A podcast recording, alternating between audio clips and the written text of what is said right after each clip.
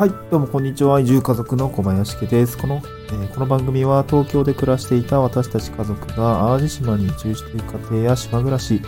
田舎でフリーランスとして生きていく様子をお送りする現在進行形の脱サラ田舎移住メンタリーラジオです。はい、えーっと、今日のトークテーマはですね、自分が抜けたら仕事が回らないと思って会社を辞められない方へというような内容でお送りをしていきたいと思います。えーっと、まあ、なぜこんなことを突然話し始めるのかというと、えーっとですね、まあ私今退職をしてですね、ちょうど1ヶ月経ったんですね。3月31日に退職をして、えーっと、まあもう4月が終わりまして5月に入ったんですけれども、まあ丸1ヶ月経ちまして、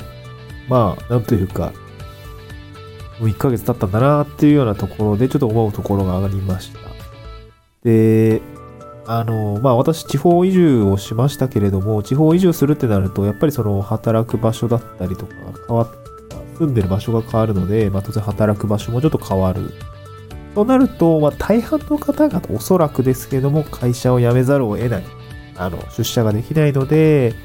えっ、と、会社を辞めざるを得ないっていうことが結構あると思います。まあ当然、フルリモートでどこでもできるって仕事であればね、別にそんな心配はなくて、地方に移住したとて、えっ、と、仕事持って行って、継続して仕事ができるっていうことはね、あり得るんだけれども、まあ、なかなかそうはいかないっていう方もたくさんいらっしゃるかと思いますし、私もそうでした。私も IT 系だったんでね、やろうと思えばできないことはなかったと思うんですけど、ちょっとまあ、できない、できないですね。できない状況だったというような感じでした。で、私もあの地方移住するって決めてから、なかなかね、退職を、違うな、退職を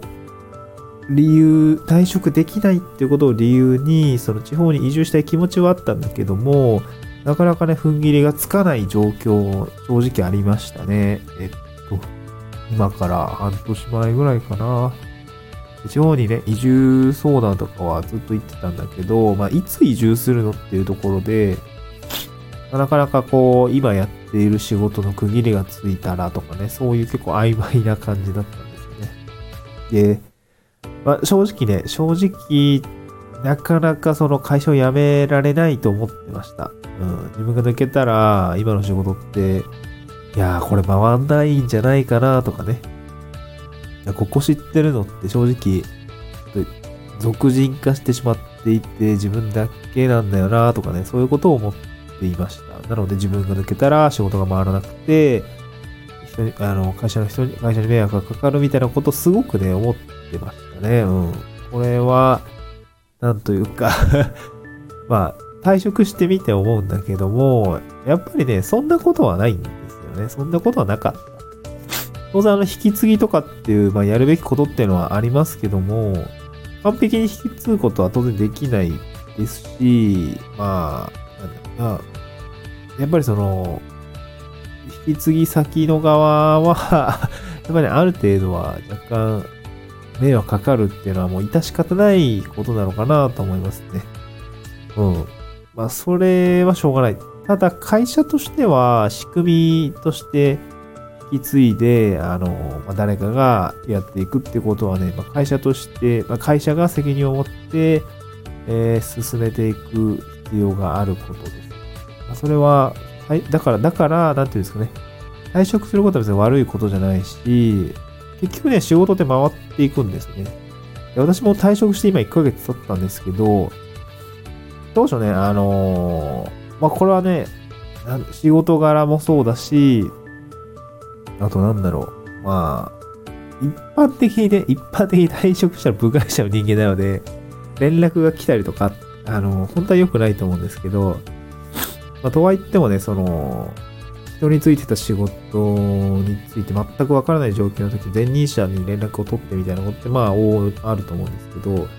今ね、退職して1ヶ月経ったんですけど、私は連絡来てませんでした。来てません。ってことは、どういうことかっていうと、仕事は回ってて何とかしてるってことなんですよね。うん。退職する直前まで、いやー、これ、引き継いでるけど、いやー、大丈夫かなとかね、すごく、いや、これ、絶対この、このタイミングで困るんじゃないだろうかとかね、そういうことを思ってたんですけど、全然ね、多分そんなこと、そんなことあるのかもしれないけど、連絡は来てないです。はい。なので、スパッとね、退職したら、やっぱりそれはもう退職者なんですよね。うん。だから、もう、なんていう、前の仕事は、まあ、あんま気にしなくていいというか、それよりも気にすることでですね、次の仕事のことだったり、次の生活のことだったりっていうのにしっかりあの気持ちを預けて考えていくことの方が大事っていうことですね。結局あの、会社っていうのは自分の人生に責任は持ってくれないです。保証もしてくれないので。なので、地方に移住をするって考えたときに、なんかその自分が抜けたら仕事が曲がらない、回らないとか思って会社を辞められないのはやっぱもったいないんですよ。自分の人生のことなのでもったいないと思います。で、地方にも、やっぱり仕事のチャンスって、転がっていると思うんですね。特に私は IT 系なんですけども、よくね、まあやっぱ地方だとウェブサイト作のこと作れるとかね、ウェブサイトちょっと見てもらえないっていう話はすごくすごくすごくありますね。すごくありますもんね。だから、そのウェブ系の人はね、あの、ウェブ系で働いてる人はもちろんそうだし、ウェブに興味がある人は、自分で勉強してある程度できるようになったら、地方ってやっぱ仕事たくさんあると思うんですね。私も別になんかそのウェブ系やってたとは言ってないんですけど、まあ業務業務コンサル的な立ち回りのと仕事だったので、システムエンジニアとして。で、まだ IT 系ってくくりは一緒なので、なんかちょっとウェブサイト見てくれないかっていうふうなことをよく言われます。で、まあ、自分でもね、ワードプレスとか作ったり、ウェブページ更新したりとか、HTML、CSS ちょっといじってるとかっていうのはしてるので、やっぱりそういうレベルでも全然いいので見てくれないかっていうところは、やっぱ人づてに仕事は舞い込んできます。なので、なんていうんですかね。仕事にも影響は出ますけども、人づてにこう仕事が舞い込んでくるっていうことは、少し頭に入れておくと気が楽かもしれないですね。うん。まあ、なので、こう自分が抜けたら、こう仕事が回らないと思って会社を辞められないっていう方はですね、ぜひちょっとまあ気持ちを切り替えて、こう会社は自分の人生に責任を持ってくれないというふうになことはしか理解をして、まあ、何ですか、ある種思い切るってことが大事かなと思います。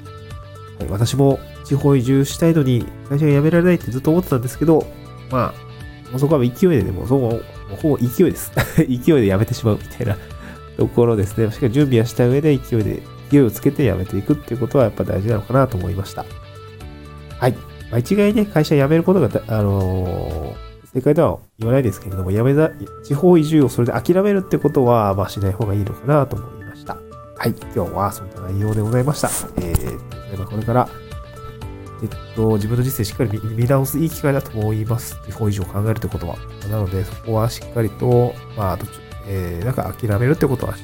たくないし、しない方がいいのかなというふうに思います。はい。えー、今日は、えー、次回の収録でお会いしましょう。バイバーイ。